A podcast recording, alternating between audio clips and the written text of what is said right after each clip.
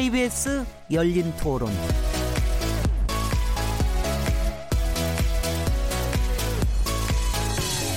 안녕하세요. 묻는다, 듣는다, 통한다. KBS 열린 토론 진행자 시민 김진혜입니다.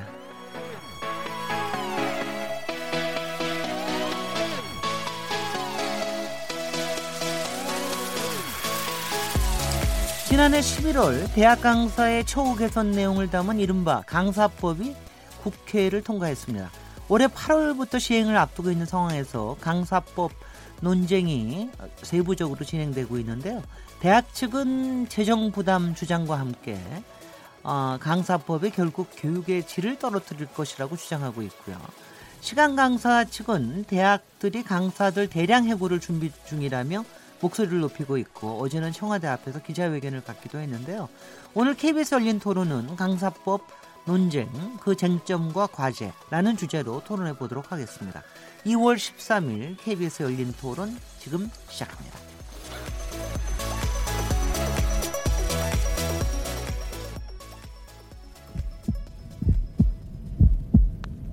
살아 있습니다. 토론이 살아 있습니다. 살아있는 토론, KBS 열린 토론. 토론은 라디오가 진짜입니다. 진짜 토론, KBS 열린 토론. KBS 열린 토론, 청취자 여러분께서 토론에 참여하실 수 있는 방법 안내해 드리겠습니다.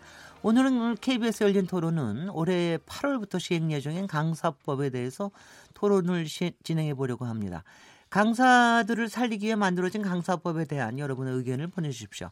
현재 대학 측은 현실적인 재정 부담을 주장하고 있고 강사 측은 대학 측이 강사법을 빌미로 구조조정을 하고 있다고 어, 목소리를 내고 있는데요. 이 같은 양측의 주장을 어떻게 바라보고 계신지요. 또한 강사법 시행 이후 우려되는 점들이 있으시다면 함께 보내주셔도 좋습니다. 오늘도 청취자 여러분들의 목소리를 직접 들어보는 시간을 마련했는데요. 02에 368에 1001번부터 1003번까지 석대의 전화로 참여하실 수 있습니다. 문자는 샤프 9730번으로 보내시면 되고요. 단문은 50원, 장문은 100원의 정보 이용료가 붙습니다. KBS 모바일 콩 그리고 트위터 계정 KBS 오픈을 통하시면 무료로 참여하실 수 있습니다. KBS 열린 토론은 매일 새벽 1시에 재방송됩니다. 팟캐스트로도 언제 어디서든지 들으실 수 있고요. 청취자 여러분들의 열띤 참여를 기대하겠습니다. 오늘 KBS 열린 토론 강사법 논쟁 그 쟁점과 과제에 대한 주제로 얘기를 나눠볼 텐데요. 함께 토론하실 패널 네 분 소개해 드리도록 하겠습니다. 강태경 전국대학원생 노동조합 수석 부위원장님 나오셨습니다. 예, 반갑습니다. 강태경 대학원생 노동조합 수부위원장입니다. 현재 고려대 박사학위 과정이라고 하십니다. 네, 맞습니다. 박명호 동국대 교수님 자리하셨습니다. 네, 안녕하세요. 아, 동국대 기획처장을 맡고 계셨는지 몰랐는데요. 아, 이제 한 2주 남았습니다. 지난번에 저희 교육에 관련해서 토론할 때는 하나도 그 얘기 안 하시던데. 아, 전 서울 기획처장 협의회 회장직을 역임하시기로 하셨다고 합니다. 이필환 계명대 교수님 나오셨습니다. 예, 안녕하세요. 이필환입니다. 현재 대학원장 겸 교무처장을 맡고 계십니다. 임승광 한국 비정규직 교수 노동조합 위원장 자리하셨습니다. 네, 반갑습니다. 과거에는 경북대학에서 강의를 하셨다고 하는데요. 지금은 강의 안 하십니까? 네, 네. 지금은 이 노조 위원장만 하고 계시는 네, 뭐 건가요? 해고도 됐고 노조 네. 위원장 맡고 있습니다. 어, 사실 오늘 강사법에 대해서 얘기를 하니까 이게 이제 어, 요새 이제 저희가 교육법에 대해서 얘기할 기회가 굉장히 많았어요. 유치원법에 대해서도 그렇고 작년에 공론화위원회를 통해 통한 대학 입시에 대해서 얘기할 때도 있고 그런데 사실은 교육에 대한 관심이 많으면서도 사실 정작 대학에 대한 자체에 대한 어, 토론은 잘 하기도 어렵고 사실은 일반 국민들도 잘 많이 알지를 못해서 그래서 오늘 좀 차분하게 여러분들이 좀 알려주시면 좋겠는데요. 근데 저는 오늘 나오신 분들의 어 제가 아는 분은 그냥 교수님 두 분을 알겠습니다. 뭐 하시는 분인지도 알겠고요. 그건 알겠는데 여기 고려대 박사학위 과정 중이시라는데 전국 대학원생 노동조합 수석 부위원장이시라고 합니다. 이게 뭔지 좀 설명 좀 해주십시오. 예, 대학원생들이 이제 대학교 돌아가기 위해서 혹은 대학교가 연구 과제를 엄청나게 수행을 많이 하거든요. 수조 원 정도의 연구를 수행하는 연구원으로서 그렇죠. 참여를 하기 때문에 네. 굉장히 많은 노동을 하게 됐고 또 대학이 커지면서 그 역할이 커졌어요. 그래서 근데 노동으로 인정을 못 받으면서 이 여기서 부조리가 생기니까 이 문제를 고치고자 노동조합을 만들었습니다. 음.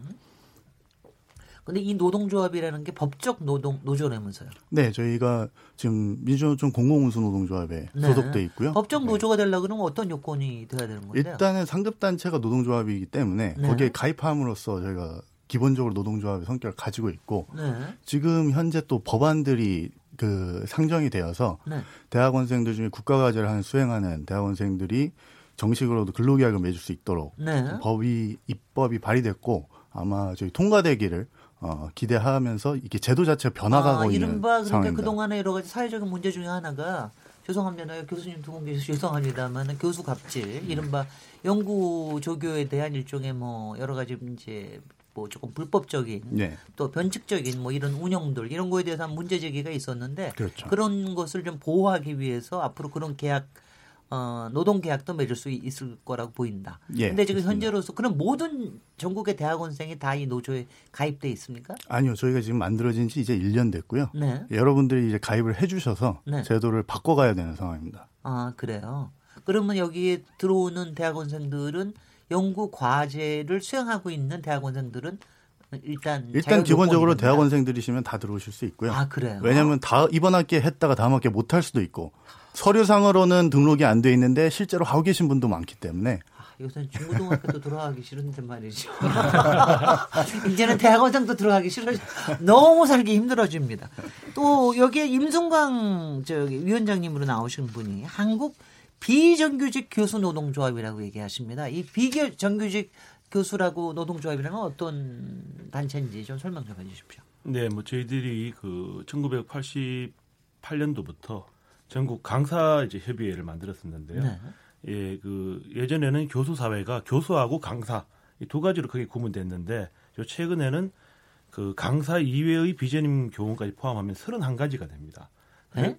지금 우리나라에 네. 이 전임 교원이 아닌 비전임 교원이 강사는 비전임 교원 중에 하나거든요. 네. 그 비전임 교원 종류가 31가지입니다. 아, 예를 들어봐 주시죠. 우리가 아는 거로. 뭐 겸임 교원, 아, 초빙 교원, 겸임, 교원, 초빙. 저, 기- 저도, 저도, 저도 해본 거네요. 예, 네네. 백원 교수, 임상 교수, 또, 어, 뭐, 예, 뭐, 뭐, 아, 임상 교수, 예. 연구 교수. 예, 뭐 어, 제가 아는 거. 예, 초- 또 초빙 교수, 예, 속자 교수, 예. 명예 교수. 명예 교수는 어떻게 됩니까? 명예 교수는 뭐 별도로 좀 별도로. 저기를 하고요. 예, 예. 근데 31개라니 대단하군요. 예. 왜 그렇게 복잡하게 만들었습니까? 그 교수 사회를 위계화해서 네. 그 조금 뭐랄까요 교원을 통제하기 쉽게 하고 네. 또그 교원 간의 분할을 통해서 그 임금 차별 이런 부분들을 지금 이제 둘수 있기 때문에 대학 사회가 좀 약간 그 필요에 따라서 만들었다고는 하지만 본질은 교수직의 비정규직화 과정에서 이렇게 일이 발생했다 보고 있습니다. 네, 네. 그러니까 이렇게 그러면은 지금 그렇게 종사하시는 분들이 굉장히 많으실 것 같은데 네, 맞습니다. 네. 노조에 들어와 계신 분들도 많습니까? 지금 우리나라의 교원 전체는 22만 명쯤 되고요. 네. 그래서 이제 전임 교원이 9만 명, 비전임 교원이 13만 명인데요. 시간 강사가 한 7만 5천 명쯤 되고 네. 이 시간 강사하고 비전임 교원 일부가 우리 노동조합으로 들어와 있는데 네. 아, 한 2천 명 정도 들어와 있습니다. 지금 얘기하실 때 시간 강사라 하면 또 네. 특별한 규정이 있습니까? 네, 그 어떤 관- 어떤 뭘 보고 시간 강사라고 그럽니까? 시간급을 받는 그 받으면서 일하는 사람들 시간 강사라고 이렇게 보고 있고 교육 과정에 필요한 자라고 고등교육법 시행령이 명시되어 있습니다. 네, 네. 지금 이제 여기 두 분 두 분이 다 사립대학에서 저기 교수로 활동하시는데 교수 경우에도 노조가 있지요. 노조는 없나요? 교수는? 지금 없죠 아마. 전임 교수는 노조를 원래 못 하는 걸로 돼 있었습니다. 아, 못하는 그런데 걸로. 작년에 네네. 이제 헌법재판소에서 네. 어, 판결로 앞으로는 할 수 있다. 그리고 그게 2019년 경과를 거쳐서 아마 2020년부터는 할 수 있다라고 지금 판결이 나 있는 걸로 알고 있습니다. 2020년 20년부터. 내년부터요. 내년 내년, 내년부터. 아, 생길 앞으로 뭐. 가능성이 높죠. 예. 어, 생길 가능성이 굉장히 높겠네요. 예, 예. 네, 네. 네. 공, 그, 저, 여기, 저기, 혹시 국립 교수들은 당연히 못 들어올. 교수는 공무원. 공무원 신분이라서. 노조에 네. 가입 하게 되겠죠. 그렇게 되면. 제가 예. 제- 제가 지금 보충 설명 드릴 필요가 것 네네. 임승광 위원장님. 예, 교수노동조합은 그 2000년대 좀 넘어서 이미 만들어졌고요. 다만 이제 그 법외 노조 상태로 좀 존재하고 있는 헌법 노조입니다. 아, 네. 그런데 그 헌법재판소 판결에 의해서 내년 2020년 3월까지 입법을 해야 됩니다. 국회가 어, 그 노동조합을 합법적으로 할 수 있도록 만들어줘야 되고요. 네. 이 안에는 국립대학의 교수들은 교육 공무원이거든요. 네. 어, 국립대 교수라도 그 교수 노조를 할 수 있고 네. 사립대학교 교수도 교- 교수 노조를 할 수 있다라고 판결문에 나와 있습니다. 예, 예. 예. 알겠습니다. 제가 이제 이런 걸 질문을 드리는 이유가 우리가 보통 그냥 다 그러면 교수, 그 다음에 강사. 솔직히 강사는요, 저희가 아는 이유는 그냥 영화에서 하도 강사를 주제로 하는 저게 많습니다. 뭐 소설에, 소설에서는 더 말할 것도 없고요. 뭐 영화에서 강사를 주제로 하는, 어, 뭐 제가 얘기하면 항상 어떤 기회를 바라는, 어, 말하자면 좀, 뭐, 뭐, 뭐 하여튼 나머지는 생략하겠습니다. 예. 네. 뭐 이런, 이런 것들을 해서 대개 이제 그것만 생각하고 있다가 지금 얘기가 나오는 게 이제 굉장히 많은 복잡한 것이 있구나라는 걸 알겠고요. 지금 저희가 오늘 주제가 강사법인데 그러면 강사법은 어 강사법이라고 하는 건 누구를 대상으로 하는 겁니까? 아까 얘기하는 비전임 교원 네네. 모두를 대상으로 합니까? 네, 이게 그 요번에 개정되는 강사법이라고 하는 것은 네. 그 비전임 교원 일반에게 1년 이상의 계약 기간과 신분 보장까지 포함하고 있는 비전임 교원법이 일종인데요. 네. 강사에 대해서는 비전임 교원 중에 강사에 대해서는 특별히 네. 1년 이상 계약 기간과 함께 3년까지 재임용 절차를 보장하고 네, 이거 그러니까 이거는 네. 강사에 대한 게 훨씬 더 강조가 되는 훨씬 거군요. 많죠. 그렇네요. 자, 그럼 요거는 그건 알겠고, 저 이제 내용을 조금 더 이제 설명을 네. 좀 드려야 되는 게, 일단 강사법 자체에 대한 논쟁에 대한 거를 얘기하기 전에, 네. 이 강사법이 왜 만들어졌는지, 어, 그리고 지금 제가 오늘, 저, 저는 사실 오늘 자료를 읽다가 제가 오늘 혼자서 깜짝 놀란 게, 이게 2011년에 처음 강사법이 만들어졌다고 그러는데, 시행을 네 번을 유예했답니다. 보통 2년씩 유예를 하거든요. 근데 제가 저도 국회의원 해봤지만 그네 번씩 유예하는 건 한 번도 본 적이 없거든요. 대개 두 번까지 시행을 유예하는 경우가 있어요. 근데 이제 이- 벌써 네 번씩이나 유예가 돼서 이번에 이제 겨우 어, 시행령이 만들어진다고 그래서 제가 좀 아, 이것도 좀 무슨 이유가 있어서 애초에 왜 만들었으며 그 사이에 무슨 이유가 있어서 네 번씩이나 유예가 됐는지 이 부분에 대해서 이프란 교수님께서 좀 설명을 해 주시죠. 예. 그, 그 말씀 드리기 전에 아까 그 대학의 교원이 네. 전임 교원이 있고 비전임 교원이 있고 사실은 시간 강사가 있고 이렇게 어떻게 보면 크게 세네 분류가. 있었습니다. 네네.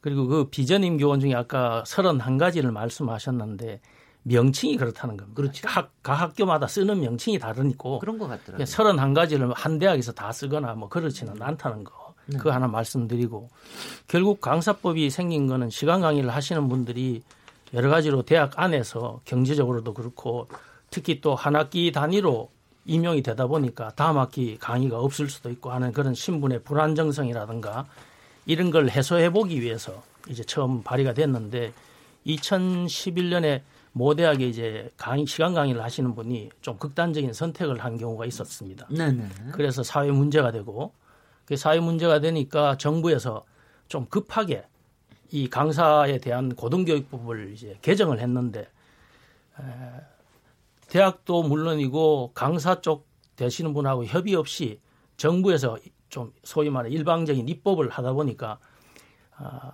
나중에 입법 내용에 대해서 정부도 그렇고 아, 강사분들도 그렇고 대학도 그렇고 다 반대를 하게 된 겁니다. 네네. 그래서 다 폐기를 하라는 주장을 여러 번 했고 그러다 보니까 연말이 되면 또 이게 폐기가 되는 것이 아니라 또 유예되고 뭐 네. 유예되고 또 어, 유예되면서 조건으로 보안 입법을 하라. 음흠. 그런데 이제 보안 입법 과정에서 이제 합의가 잘 안 되고 하니까 또 그 다음에 되면 또 뭐 유예가 되고 하는 과정을 거쳐왔고 뭐 다행히 작년에는 어, 대학하고 강사분하고 또 국회가 이 중재를 해가지고 어, 합의안을 일종의 이제 만들어냈고 네. 이제 입법화가 된 거죠.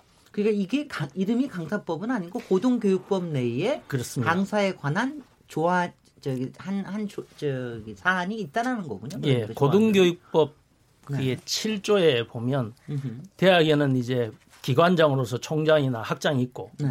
그 밑에 교원으로서 교수, 부교수, 조교수가 있다. 네. 이게 원래 고등교육법이었는데 여기에 이제 시간 강사분들에서 시간자를 띄고 이제 강사를 거기 교원으로 이제 포함을 시켜준 겁니다. 네네. 사실 거기서 말하는 교원은 전임 교원이기 때문에 전임 교원에 해당되는 여러 가지 부속적인 적용을 해야 되는데 뭐 좀 이따 다시 언급이 되겠지만 내용적으로 보면 전임 교원에 해당되는 내용이 별로 없습니다. 전임 교원이 되려면 이 사학연금도 들어가야 되고 뭐 보수도 사실 월급 형태로 받아야 되고 학부에서 계산이 돼야 되고 이런 게 있는데 그런 거는 전부 다 예외로 하는데 명칭만 교원으로 부여를 하고 시작이 된 거고 네네. 그러다 보니까 아, 시간 강사분들에게 한 학기에 9시간 이상씩 이제 시간을 배정해서 한 대학에 근무를 하는 형태로 초반에 입법이 된 겁니다. 그렇게 되면 시간 강의를 하고 있는 분 중에 상당히 많은 분들이 이제 대학을 떠나, 떠나게 되고 네. 일부만 이제 소위 이제 조금 더 나은 상- 상태가 되니까 너무 이상적으로 예. 예. 그래서. 이제 네. 강사분들도 네. 비현실적이다고 음흠. 반대를 하시고 또 대학도 그렇게 처리하면 한 학기에 수업을 그렇게 줄 수 없어서 시간 강의를 하는 경우가 많습니다. 네. 특정 어떤 과목이 생기고 그러면 이제 아홉 시간을 줄 수 없으면 그 과목을 해결을 못하는 문제가 생기고 하니까 뭐 그런 등등의 문제로 어, 계속 유예도 되고 지금. 지금 이제 저기 아마 들으시는 분들 중에서 아시는 분들은 아시겠습니다만은 9시 시간이라 하면 대개 저. 과목으로는 세 과목. 세 과목 세. 과목 정도가 대체로 되니까 예, 대체로 예 그렇습니다. 그러니까 굉장히 많은 거기 때문에 그렇게 한다는 건 굉장히 이제 예. 뭐, 뭐 현실, 예. 현실적으로 그렇게 하기가 어렵다라고 예. 하는 걸 알아서 그러면 이제 그래서 그 다음에 계속해서 유예해 온 이유는 그- 계속해서 서로 불만이기 때문에 유예를 한 겁니까? 이제 그거를 고치기 위한 합의안이 만들어져야 되는데 이 합의안을 만들기 위한 그 분위기도 잘 안 되고 모임을 해도 합의가 잘 안 되고 하니까 네. 합의안을 안 가지고 왔을 때는 국회에서도 그걸 처리하기가 좀 어렵고 그때 합의안이라 함은 누가 가져오는 겁니까? 결국은 이제 결국 강사분들하고 대학이 예, 노동조합 노동조합에서 예, 예. 가져오는 거죠. 대학이 일치된 의견을 줘야 대학은 뭡니까? 대학 협, 협의회? 어, 대학은 아마도 지금 대학도 사실은 대학의 대표성을 가지는 기구가 뭐라고 해야 될지는 잘 모르겠습니다. 뭐- 다만 네. 우리나라에는 대학교육협의회라고 이- 있고요. 네. 대교협이라고 그러는데 여기에는 여기는 대학들이 자체적으로 회원 가입하고 회비를 내서 운영하는 겁니다. 준 공조적인데. 여기에 이제 각 대학의 이제 총장님들이 참여를 하시죠. 네. 한 2주 전에 이 대교협 총회가 있었고 여기 이제 장관님 또 오셔가지고 이, 고- 이, 이 문제를 포함한 고등교육 전반에 대해서 논의를 한 적이 있고요. 제가 알기로는 사립대학 총장님들이 또 모임이 있습니다. 한국 사립대학 총장협의회. 아니 그거 다 얘기하면은요. 예, 저희 길어질 것 저희 같습니다. 예. 건축계까지만큼이나 복잡한데 한마디로 이렇게 얘기하시면 되나요? 대학에는 통합된 의견을 만들 수 있는 기구가 없다는 얘기군요. 그러니까. 공식적으로 내가 그런 대표성을 가진다라고 주장하기는 좀 아니, 어렵죠. 그, 예. 그, 그런가 하면은 저 강사 쪽에서는 그래도 통일된 의견을 가질 수가 있습니까? 노조를 통해서? 아니 대학 측에서 그렇게 얘기를 하면 네. 그 세상 천지에 어떻게 대표성을 가진 조직은 존재할 수가 없죠. 그 대교협이라고 하는 기구가 분명히 있는 것이고 교육부와 네. 연결돼 있기도 하고 거의 대부분의 대학이 들어가 있는 것이고 네. 거기서 4년제 4년제 대학의 이제 대표 그리고 전문 대학의 대표들을 초청해서 협의체에 들어와서 회의를 해서 합의를 한 사항이거든요. 글쎄요. 그렇게 예. 그렇게 보는 게 맞을 것 예, 같으네요. 맞습니다. 예, 저기 예, 저기서도 이필환 교수님은 그- 그렇게 아마 양해가 되는 게 맞을 것 같은데 왜냐하면 교육부에서도 예, 이 뭐 시행령을 마련하는 과정에서는 대교협이 그 역할을 했습니다. 예. 네.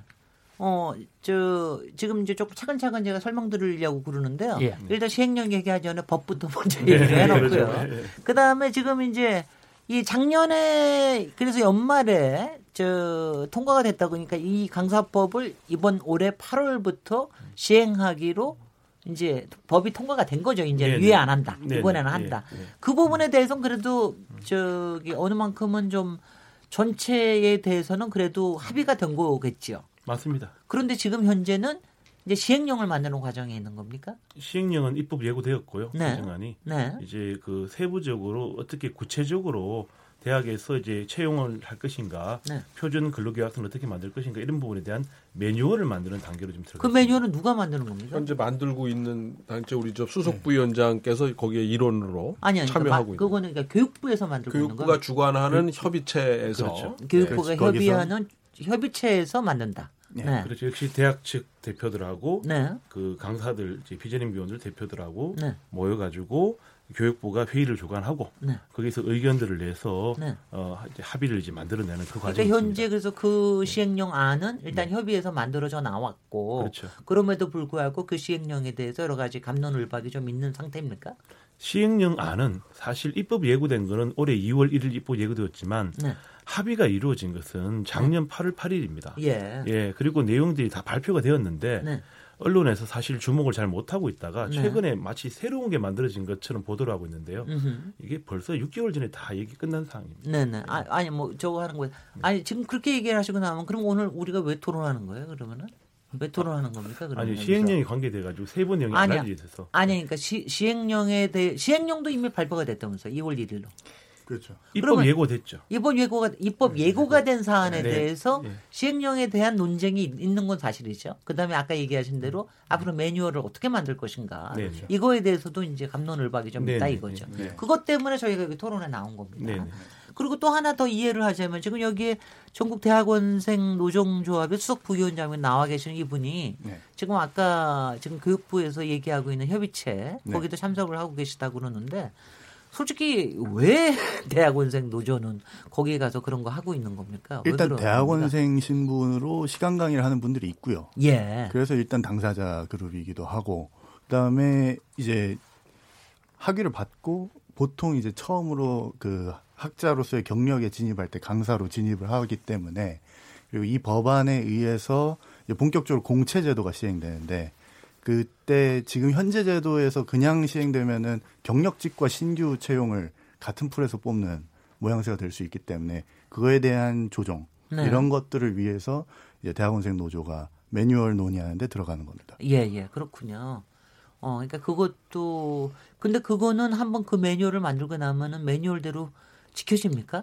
그 학- 저기 대학에서는? 지금 이 매뉴얼의 어떤 강제력 구속력에 대한 것도 이제 거기서 합의해야 되는 중요한 이슈 중에 하나입니다. 예, 예. 네. 매뉴얼이 만들어지면 네, 아무래도 대, 박명호 대학들은 대체로 거기에 준해서 그렇죠. 어, 할 가능성이 높고 만약 그렇지 않게 되면 여러 가지 그 그렇죠. 불편함과 아마 법적인 문제가 있을 가능성이 있기 때문에 알겠습니다.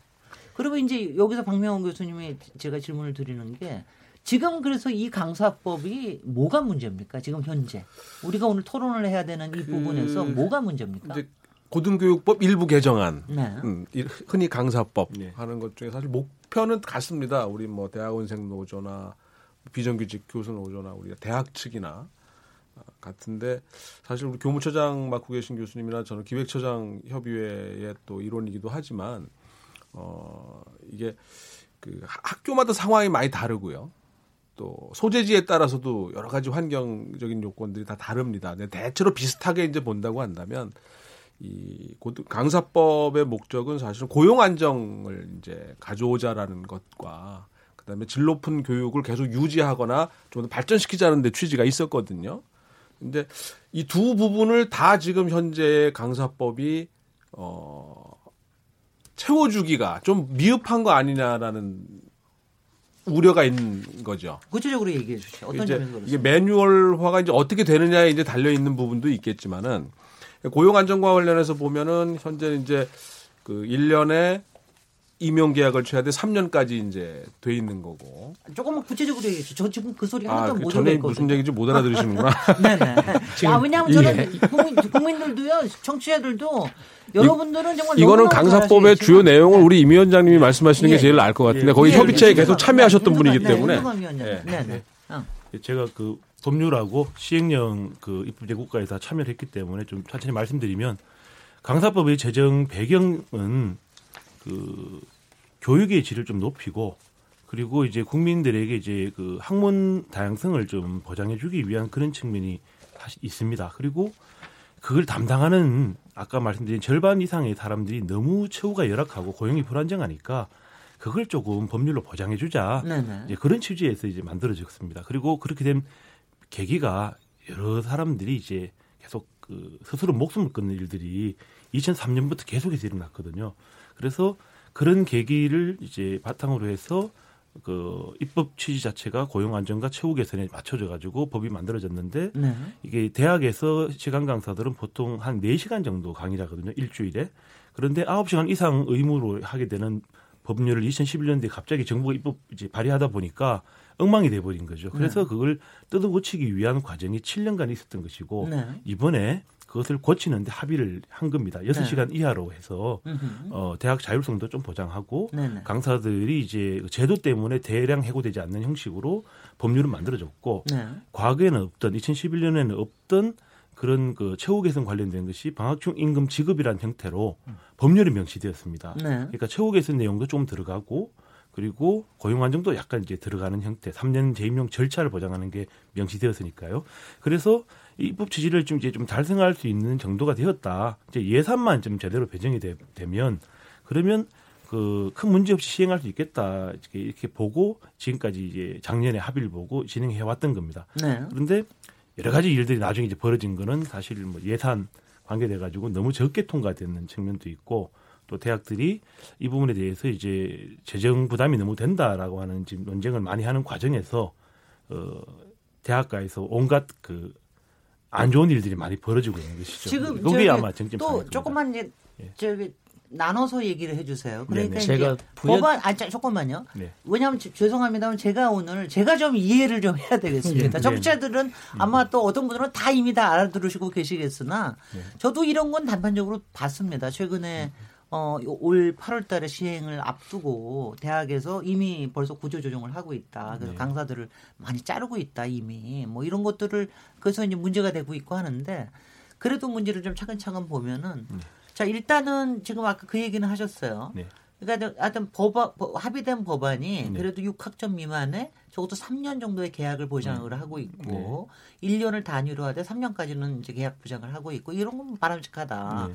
그리고 이제 가령 방학에 월급을 계산해 주는 것에 대해서는 약간의 이제 서로 간에 좀 저기가 있다. 네. 여기까지는 제가 정확하게 이해를 했습니다. 네, 네. 또 그다음에 제가 또 이해를 못 하는 게 예산이 뭐가 안 돼서 이건 또 뭡니까?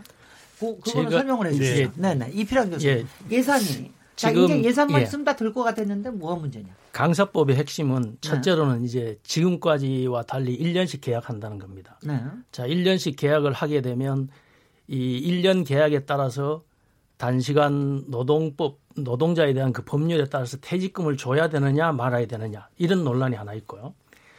아, 또 건강보험 같은 경우를 이제 사대- 그 사대보험. 예, 네. 사대 보험 중에 세 개는 지금 또 시간 강사분들한테도 지급을 하고 아, 있어요. 알겠습니다. 그 중에 네. 건강보험도 학교에서 직장으로 가입해야 되느냐 아니면 현행대로 지약으로 해야 되느냐 이런 논란이 하나 있고 방학 동안에 보수를 지급해야 된다라고 법률이 개정이 됐는데 그럼 이 방학 동안에 보수를 얼마만큼 얼마의 기간 아마 강사분들은 그 기간이 길기를 예상할 것이고 지금 교육부에서는 작년 연말에 그 방학 중 보수로 기재부에서 예산을 200억 조금 넘는 거를 확보를 했습니다. 근데 그 기준은 어, 방학 중에 개학 전에 일주간 수업을 준비하기 위해서 지급하고 학기가 끝났을 때 성적 처리를 위해서 일주일 지급한다. 즉 학기 단위로 한 2주 정도의 보수를 준다. 이렇게 지금 얘기를 하고 있습니다. 교육부에서는. 근데 그 부분이 이제 강사분들이 이제 수용할 수 있는 정도인지에 대한 논란이 하나 있고요. 이 연간으로 따지면 한 달이네요. 예, 한 달이죠. 그건 좀 부족하다는 의견이 있을 수도 있고 네. 또 만약에 그게 늘어났을 때 이제 그 늘어나는 비용은 누가 담당을 해야 되는가 이런 문제가 있고 아까 말씀드린 것처럼 건강보험이나 퇴직금이 지급 대상이 되었을 때 만약에 그게 또 법적인 게 또 있습니다. 소송이 붙고 한 경우가 있어서 그 지금 교육부에서는 퇴직금의 경우에는 대법원 소송까지 결론을 보고 거기에 따라서 대학이 부담을 해야 된다면 정부에서 어떤 식으로든 간에 좀 보조를 해서 해결하겠다 이런 입장을 지금 말씀하고 계시고 아마 건강보험은 지역으로도 들어가니까 큰 이슈는 아닌 것 같고요. 재정 문제는 주로 이제 그런 부분이 있습니다.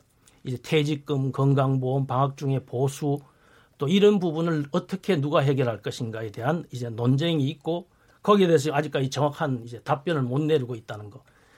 그게 하나고 그러니까 대학의 입장은 그런 게 다 필요하더라도 정부에서 지원을 해줘야지 줄, 그런- 지급할 수 있겠다 그런 예, 얘기니까. 저에게 전달된 총장님들 모임에서 전달된 의견에 이런 거는 지금 대학이 워낙 재정적으로 어렵고 앞으로 점점 더 어려운 상황에 직면하니까 아, 그런 정도는 보조를 해주면 좋겠다는 입장입니다.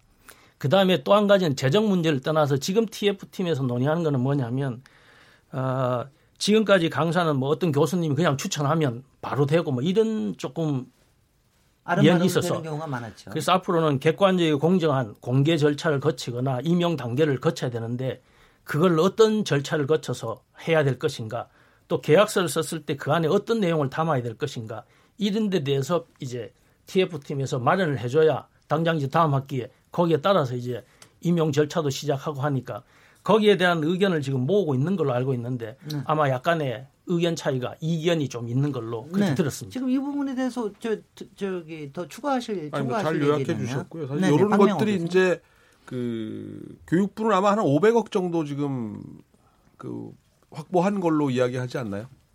566억 정도 그죠? 돼 있는데 올해는 8월 1일 시행이니까 반년치 해서 예. 288억이 그렇죠. 이제 요 정도는 일단은 어떻게 보면 넘길 수 있을런지 모르겠는데 이제 이게 계속 누적이 되고 더 확대가 됐을 때는 이 부분이 확실하게 정리가 안 돼 있기 때문에 이제 문제가 되는 거고 앞서 뭐 재정 문제에 관한 얘기를 했지만은 대학이라는 곳이 대체로 제가 그냥 일반 세금을 내는 국민으로서 얘기를 좀 질문을 드리면 전 지금 대학 다니는 애들도 없으니까 마음 편안하게 뭐 교수 아무 아무도 없으니까 제가 편안하게 얘기를 하면 대학에서 피, 필요로 한 돈, 그 다음에 강사한테 지급한 돈을 다그 국민 세금으로 해서 주는 게 맞는 거예요? 맞는 겁니까? 아, 그러니까 제가 여쭤보는 겁니다. 원래 그러는 겁니까? 원래 그, 교수들의 모든 임금이나 이런 거는 다 저희가 세금으로 해서 드리는 거예요, 원래? 지금 그, 그 문제에 대해서 사총련에서 준 자료를 보니까 아, 입장이 이런 것 같습니다. 지금 우리나라 사총련은 또 누구예요? 사총협. 아, 예, 그, 사총협. 예. 네. 그 사립대학 총장님들 모임. 네네. 거기에서 나온 그 문건 건의문을 보니까 우리나라 사립대학의 비중이 약 80% 정도 됩니다. 네네. 그런데 정부에서 그 경상경비로 지원을 해주는 건 지금 거의 전, 전혀 없는 상황입니다. 사업을 해서 사업비는 지원을 하고 있는데 근데 이제 대학 정도의 고등교육 기관이면 그 역할이 공공성도 상당 부분 포함되지 않느냐. 으흠.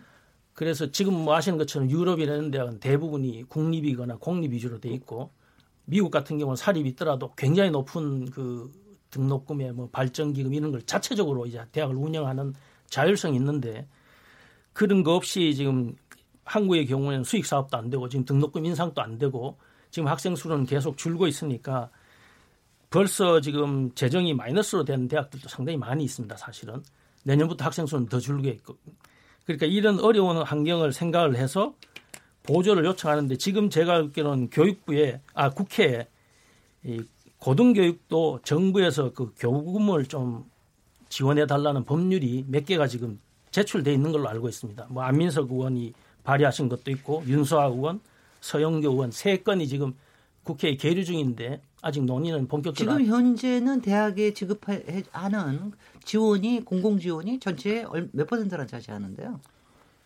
지금 교육비로는 뭐 지금 대학에 직접 주는 경비는 제가 알기로는 거의 없, 습니다 경상도 아 없습니까? 예, 없습니다. 어, 지원이 없습니까? 예. 무슨 이제 경쟁을 통한 어떤 특정 목적을 가진 사업 아니, 뭐 프로젝트를 주는 거기 때문에 그 사업비는 네. 그 목적에 맞게 쓰여져야 되기 때문에 네. 대학이 받아서 마음대로 쓸 수 있는 것이 아니라 거기에 얼마만 어디에 쓰고 어디에 정해져 있는 돈이거든요. 그러니까 네. 총액으로 보면 상당히 많은 액수가 될 수 있지만 실제 거기서 대학이 자율적 자체적으로 쓸 수 있는 돈은 거의 없다고 보셔야 돼요.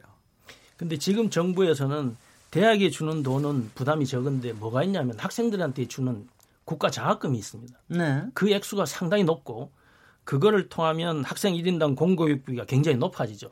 근데 이거는 대학이 아니라 그냥 학생한테 바로 이제 지급되는. 그건 사립 유치원하고 똑같네요. 예, 그렇습니다. 네, 네. 그렇기 때문에 그, 렇게 해서 들어오는 게 몇 퍼센트나 차지합니까? 대학에서 대학의 운영이 다릅니다. 아 다른데 저희가 그러니까 좀 저희가 아이디어를 가, 질 예, 수 예, 있도록 예. 얘기를 좀 해주시면. 근데 장학금은 대학을로 들어오지 않습니다. 학생한테 바로 지급됩니다. 학생이 저기로 낼 거 아니겠어요? 등록금으로 등록금으로, 등록금으로 그냥 네. 들어가는 거죠. 등록금으로 내는 거낼거 아니겠어요? 예. 네. 그것이 대학으로 들어오는 걸로 만약에 이제 그 정부에서 지원해 준 걸로 인정을 한다면 제가 학교마다 잘 모르겠지만 뭐 보통 학생 장학금의 절반 이상이 네. 그렇게 들어오게 됩니다. 네, 네. 예. 지금 이 부분에 대해서 아니 그러니까 제가 조금 조금 좀 이해가 좀 잘 되지 않는 것이 어, 그, 지금 이제, 지금 여러 가지가 합의는 됐는데 이게 예산의 문제라고 그런다 하면 지금 예산이라고 하는 건데 이거는 왜 꼭 강사에 대해서만 네. 어 이거는 세금이 딱 거기에 책정이 되지 않으면 이거를 할- 하기가 어렵다 이렇게 얘기를 하는지 그 논리를 제가 이해를 잘 못해서 제가 여쭤본 거였습니다. 그래서 지금 현재 어, 대학의 교원에 대해서는 국가에서의 지원이 없는 건지 그걸 좀 여쭤보려고 그랬던 겁니다. 네, 잠깐 얘기 좀 해도 되겠습니다. 네. 예. 그 교육에 대한 투자 내윤수강 개념으로 위원장님. 예, 예. 교육에 대한 투자 개념으로도 볼 수 있을 것 같은데요. 이게 뭐 사립 대학이 이제 많, 많고 여러 가지 이제 문제도 있지만 네. 분명히 이제 우리나라의 고등교육 발전에 기여한 측면도 있기 때문에 연구비도 사실 지원되듯이 어느 정도의 인건비 지원하는 부분에 대해서는 필요하다는 입장들을 가지고 있습니다. 다만 이 강사법 관계돼 가지고 전액 이제 지원하고 이런 것은 바람직하지 않다라고 하는 것이 우리 노동조합 입장인데요. 정부가 국립대 같은 경우는 그 대부분을 줍니다. 네. 근데 사립대 같은 경우 이번 강사법에서는 70% 정도를 사립대학 강사에게 지원하는 걸로 해서 예산을 통과시켰습니다. 그런데 문제가 되는 것은 이 금액의 이 기산 기준점 그러니까 방학 기간이 사실상 5개월이나 가까운데 한 달만 딱 계산해 가지고 했던 이 자체가 좀 문제가 있는 것이고요. 그 부분을 약간 늘린다고 하면 파이가 같이 커지고 대학 중에서 사립대학들도 자체 부담을 어느 정도 해야 되니까 네. 어, 약간은 조금 뭐랄까요 이렇게 세금이 허투루 써지는 건 아니다 이렇게 말씀드릴 수 있을 것 같고 네. 또 하나는 대학 자체에서 사실 부담해야 되는 이 금액이 과연 얼마나 되느냐 이걸 한번 따져볼 필요가 있는데요. 그 시간 강사들에게 들어가는 인건비가 정말 그 상상을 초월할 정도로 적습니다. 얼만큼이나 됩니까? 그몇 가지 몇 군데 대학 몇 군데 사례를 가져와 봤는데요. 이게 뭐 성균관대 같은 경우에 어 흔히 말하는 교수들이 이제 한 60% 강의를 담당하고요. 아까 말씀드린 비전임 교원이 한 거의 40% 가까이 강의를 담당합니다. 네. 전체 강의에서. 6대 4. 예. 근데 인건비는 얼마냐면 그 교수들이 96% 네. 예. 비전임 교원들이 3.6%를 차지하고 있습니다. 알겠습니다. 예. 어떤 상황인지 알겠습니다. 예, 그렇습니다. 이게 네. 다른 대학은 그보다 약간 좀 덜 할 수도 있지만 네. 기본 10배 이상씩 다 차이 난다는 것이죠. 네. 그러니까 하는 야- 일의 양이 강의만 놓고 봤을 때 하는 일의 양이 비슷하다고 가정을 하더라도 공립대는 한 4배에서 5배, 사립대는 8배 이상 차이 나는 게 대부분이라서 과연 재정 위기의 그 주범이 누구냐? 강사는 아니거든요. 그리고 이 강사에 대해서 인건비를 주는데 그러면 학생들의 주머니를 틀어서 그러면 올려야 되느냐? 이건 또 아니라고 보는 거죠, 저희들은. 그래서 등록금을 올려가지고 우리한테 돈을 이제 줘라라는 방식이 아니라 정부가 이제 국가의 이제 교육 공공성 강화 차원에서 어느 정도 부담하고 대학들도 자체적으로 좀 잘못 사용되고 있거나 과잉 투자되거나 또 지나치게 격차가 큰 것을 좀 조정을 해서 그 재원을 마련하면 0.5%에서 1% 정도만 더 추가되면 가능하다는 것이죠. 그거는 되게 알겠고요. 예. 어, 요거 저, 저, 저 희가 이제 그렇게 크게 얘기하면 또 청취자들이 잘 못 알아들을 수가 있으니까 네. 어, 사실 요새 교수들도 살기 힘들다는 얘기는 저도 많이 듣고 있어요. 근데 이제 지금 얘기하신 전임 교원들이 받는 이른바 급여하고 네. 어, 이른바 비전임 교원들이 받는 게 도대체 얼만큼이나 차이가 나는 겁니까? 네. 되게 이제 기준으로 따지면, 그러니까 제가 네. 얘기하는 게 이제 우리 국민들이 듣기에도 아니 그, 그러면 적어도 뭐 방학을 몇 개라도 해서 조금 더 올, 올려줘야 되는 거 아니야? 뭐 이런 거를 좀 알 수 있까. 만약 육학점을 하는 시간 강사와 네. 물론 대학 교수도 또 다 다르잖아요. 정 네. 교수부터 부교수 저게 도대체 얼마나 차이가 나길래 이렇게 힘들 힘, 힘들어 한다고 보시는 겁니까? 네, 어떻게 되는 겁니까? 강의의 양에 이제 따라서 차이가 좀더 커질 수는 있겠지만 어 예를 들어 가지고 그렇습니다. 이게 오늘 오신 분들 그 동국대도 오시고 이제 계명대도 오셨는데 제가 오기 전에 데이터를 한번 봤어요. 네. 2017년 자료를 보니까 어 이게 평균적인 대학 수준 같아요. 한 5, 60위권 정도에 들어가는 수준이니까 정교수 같은 경우에 1억이 조금 넘습니다. 네. 연봉이. 물론 강의만 하시는 게 아니기 때문에 물론이죠. 다른 걸 고려해야 됩니다. 네. 그리고 정교수 밑에 있는 이 부교수가 한 8천만 원대 좀 되더라고요. 그리고 조교수가 이제 그 개명대는 굉장히 높아요. 한 6,500만 원 되던데 다른 데는 한 5,500 에서 6천 사이거든요. 네. 예, 그런데 요즘은 대학에는 전임 교원이라 할지라도 흔히 말하는 교수라 할지라도 비정규직이 엄청 많아서 이분들 평균 연봉은 3,500만 원 수준입니다. 알겠습니다. 예. 근데 시간 강사들은 평균적으로 650만 원이라 보시면 되고요. 네? 650만 원. 한 달에 50만 원? 그렇죠. 예, 그 정도 수준이라 보시면 되고 예. 다만 이 일의 양이 좀 적은 분들이 많기 때문에 이게 좀 과소 뭐 적게 잡힌 측면이 있기 아, 때문에 그럼 이렇게 전임 교원처럼 똑같이 강의한다고 가정을 하면 그럼 한 6학점 한다고 생각하시면 얼마입니까? 9학점 한다고 생각을 하고요. 9학점은, 예, 9학점 전임. 교원이 어, 네. 실수 책임을 지고 해야 되는 게 9학점이라 9학점으로 돼 있으니까 9학점으로 똑같이 한다고 하면 국립대에서 9학점을 다 하는 사람이 드물지만 그렇게 할 경우에 한 2,300만 원. 그러니까 월 200만 원이 되지 않고요. 네. 예. 사립대 같은 경우는 1,500만 원이 되지 않습니다. 연봉이. 그러면- 최저임금도 안 되는 거죠 한마디로. 제가 지금 입을 다물질 못하고 있습니다. 제가 저 저 제가 저 아니 그런데 왜 그거 강사하고 있는 겁니까? 공부하고 싶어서 하는 거죠. 아, 제가 제가 이거 질문이에요. 왜 강사 지금 지금 강태경 수석 부위원장님께 여쭤보겠습니다. 대학, 대학원생이시니까. 그래서 대학원 진학률이 지금 급격하게 떨어지고 있습니다.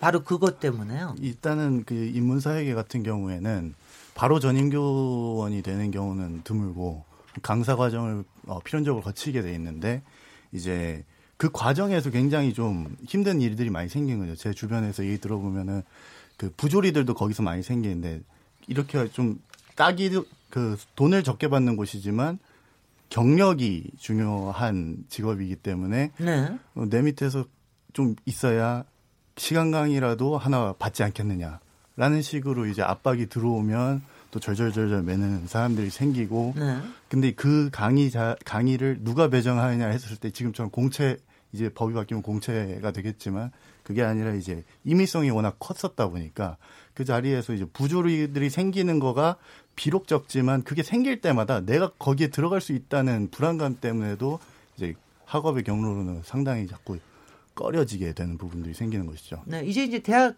교수님 두 분께 여쭤보면 두 가지를 좀 얘기를 해주세요. 지금 이런 현실에 대해서 모르고 계시지는 않았을 거 아니에요. 그러니까 그거에 대해 어떻게 생각하시는지 하고, 그 다음에 또 한 분은 요새 뉴스에 나오고 있는 왜 교수들이 저기 대학가에서 막 강사 구조 조정하고 있고 이러는 거는 어떻게 또 보고 계시는지 저, 아, 이필한 교수님도 먼저 예. 이런 이런 애환을 알고 계셨죠? 지금 아까 그 전임 교원 또 뭐 비전임 교원 강사 이제 임금을 비교를 하셨는데 이제 대학의 입장에서는 이제 강사분들이 하는 수업을 교수들이 하는 수업으로 만큼 인정을 지금 안 해주고 있어요 교육부에서 교수 확보에도 카운트를 안 해주고 어떤 점에서 또- 인정을 안 해줍니까? 그게 이제 각종 평가 그 지표가 있는데 전임 교수 확보율, 교, 전임 교수를 얼마를 확보했느냐가 이게 기준이 되고 있고 또 전임 교수들이 수업을 얼마나 했느냐 이런 기준들이 있는데 이제 강사분들이 하는 수업은 거기 인정을 못- 못 받고 있는 상황입니다. 그런데 가장 기본적인 문제는 저도 다 시- 시간 강사를 거쳤습니다. 뭐 당연히 제가 서울에서 뭐 천안, 수원까지 왔다 갔다 하는 그런 이제 시간 강의를 몇 년간을 거쳤는데 과거에는 시간 강의를 하는 이유가 지금 아시는 것처럼 중고등학교 교사는 교육 과정 안에서 교육 교수법이나 이런 교육 관련된 트레이닝을 받는데 대학은 대학원 과정에서 그냥 그 연구만 하, 하게 됩니다. 그래서 그거를 보충하는 방법으로 시간 강의 같은 걸 아까 우리 부위원장 말씀처럼 경험을 쌓아서 언젠가 교수가 되면 이제 교육과 연구를 병행할 수 있는 능력을 키우는 거죠. 네. 쉽게 말하자면 훈련 과정 예, 시간. 강사라고 하는 것이 네. 어떤 뭐 어떻게 보면 이를 비유가 정확, 정확할지는 모르지만 의사 선생님들이 인턴이나 레지던트 과정을 하지 않습니까? 그럼 인턴이나 레지던트 과정이 굉장히 힘들고 박봉입니다.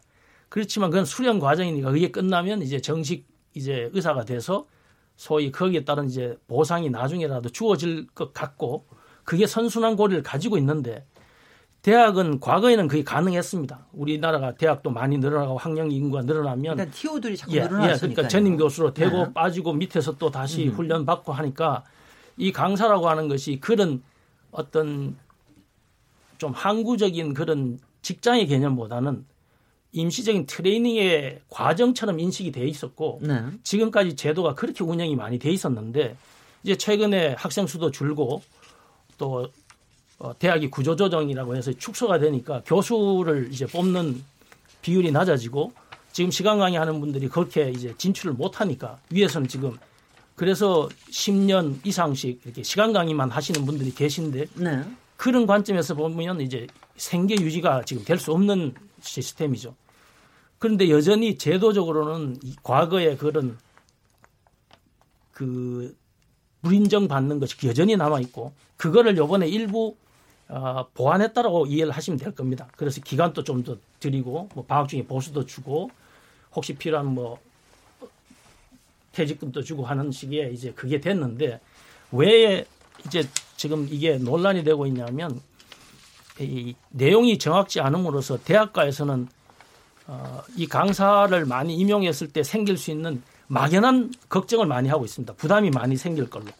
그러다 보니까 이제 어, 좀 죄송하지만 뭐 줄여야 되지 않느냐 이런 생각을 많이 하고 계세요. 지금 교수님들도 그렇고 그 부분을 빨리 매뉴얼을 통해서 이 분명히 해줘야 당장 다음 학기부터 좀 정리가 돼서 문제 해결 방법이 나오지 않겠나 이렇게 생각을 합니다. 네네.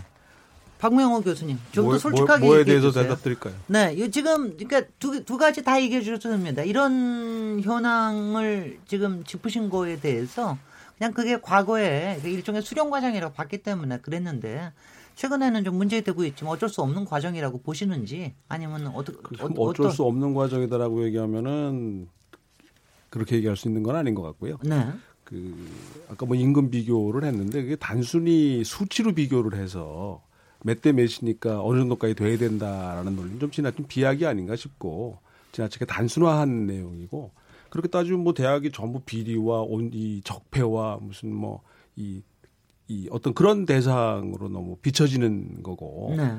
그거는 문제를 해결하려는 게 아니라 오히려 문제를 더 복잡하게 만드는 거고 그리고 대학 내에 지금 뭐 이 강사 문제뿐만 아니라 비정규직 문제들이 지금 상당히 많습니다. 그럼요. 이러저러한 이유로 이게 뭐 강사 문제는 사실 빙산의 일각일 수 있고 음. 또 이게 대부분 우리 대학원생 노조가 만들어진 것처럼 노동 문제를 또 수반하게 돼요. 그렇죠.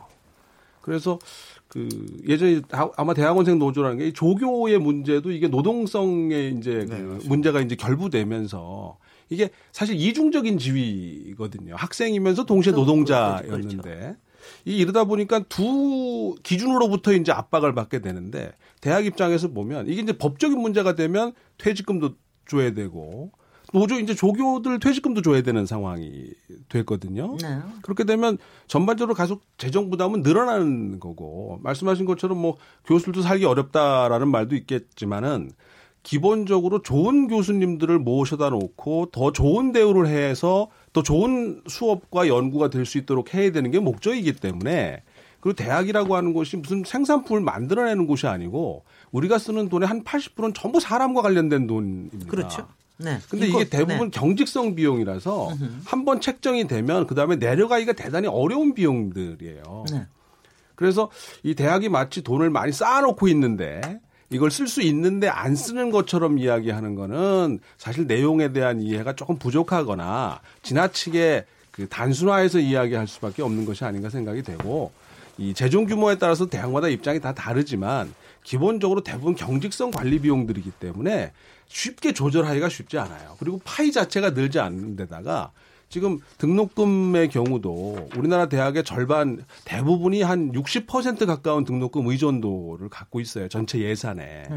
그 나머지 한 40여 프로는 국고로부터 받는 수입 입니다. 이제 40% 정도군요. 예, 이제 수, 네네. 이제 수- 네. 각종 수주를 통해서 이제 대학원들은 편찬이 있지만, 근데 이런 돈은 사실 경상비로 쓸 수가 없는 돈들이에요. 또 이제 나오는 이야기가 그 기금 같은 경우들은 이제 많이 언급을 하시게 되는데, 뭐 많은 학교는 뭐 수천억 원대의 기금을 쌓아오는 학교부터 시작해서 또 대부분의 대학은 그렇게 또 기금을 많이 갖고 있지 못하는 게 대부분의 현실입니다. 근데 네. 그 기금조차도 대부분 특정 목적으로 지정이 돼 있는 돈이기 때문에 그 이상으로 쓸 수 없는 돈이 대부분이고 그렇겠죠. 그다음에 이제 우리 학교 같은 경우도 이제 113년이 되다 보니까 건물이 무척 오래된 경우들이 많아요. 그럼 그 감가상각을 우리 학교에만 해도 1년에 70억 정도를 쟁겨놔야 됩니다. 그 감가상각 비용으로. 근데 그것조차도 사실 맞추기가 빠듯하거든요. 그러니까 대학 전반적으로 보면 이게 이제 강사들의 그 고용 안정을 보장하고 처우를 개선하면서 질 높은 교육을 만들어가는 과정에 대해서는 대학도 대부분 동의합니다. 말씀하신 것처럼 전체 수업의 한 30%에서 40% 가까이는 강사들이 맡아온 게 사실이고요. 또 이- 교수님 말씀하신 것처럼 일종의 수련 과정으로서 강의의 그 배우는 과정으로서 그러니까 가르치는 걸 배우지는 않았거든 대학원을 다니면서는 대신 그런 과정으로서 이제 여- 역할을 했기 때문에 어좀 더 그 대학의 공공성을 그그 기준으로 해서 국고의 지원이라고 하는 부분과 함께 이런 것들이 좀그 함께 검토돼서 순차적으로 진행돼야 된다는 입장이지 이게 뭐 전혀 안 돼야 된다는 그런 입장은 아닙니다. 네, 예. 발- 여기까지만 발언을 얘기하고요. 예, 저희가 이제 점점 저 대학 내부의 사정으로 들어가기 때문에 여러 가지 하는데 저, 저, 일단은 지금 이제 일부에서는 제가 뭐 딱 부러져 정리할 수는 없지만 분명히 강사법이라는 걸 만들어서 강사의 처우와 그리고 특히 뭐 임용 과정의 공정성이라든가 어, 강사의 처우에 대한 법적인 보장 보장 장치가 분명히 필요하다. 여기까지는 이제 다들 인정하고요. 다만 이게 현실적으로 예산으로 들어가기 시작을 하면은 이제 여기에 대해서 어느 정도의 디테일하게 매뉴얼을 만들 수 있을 것인가. 여기에서 이제 부딪히고 있다는 이 상황까지 듣고 저희가 2부를 넘어가도록 하겠습니다. 아, 지금 여러분께서는 KBS 열린 토론 시민 김진애와 함께하고 계십니다.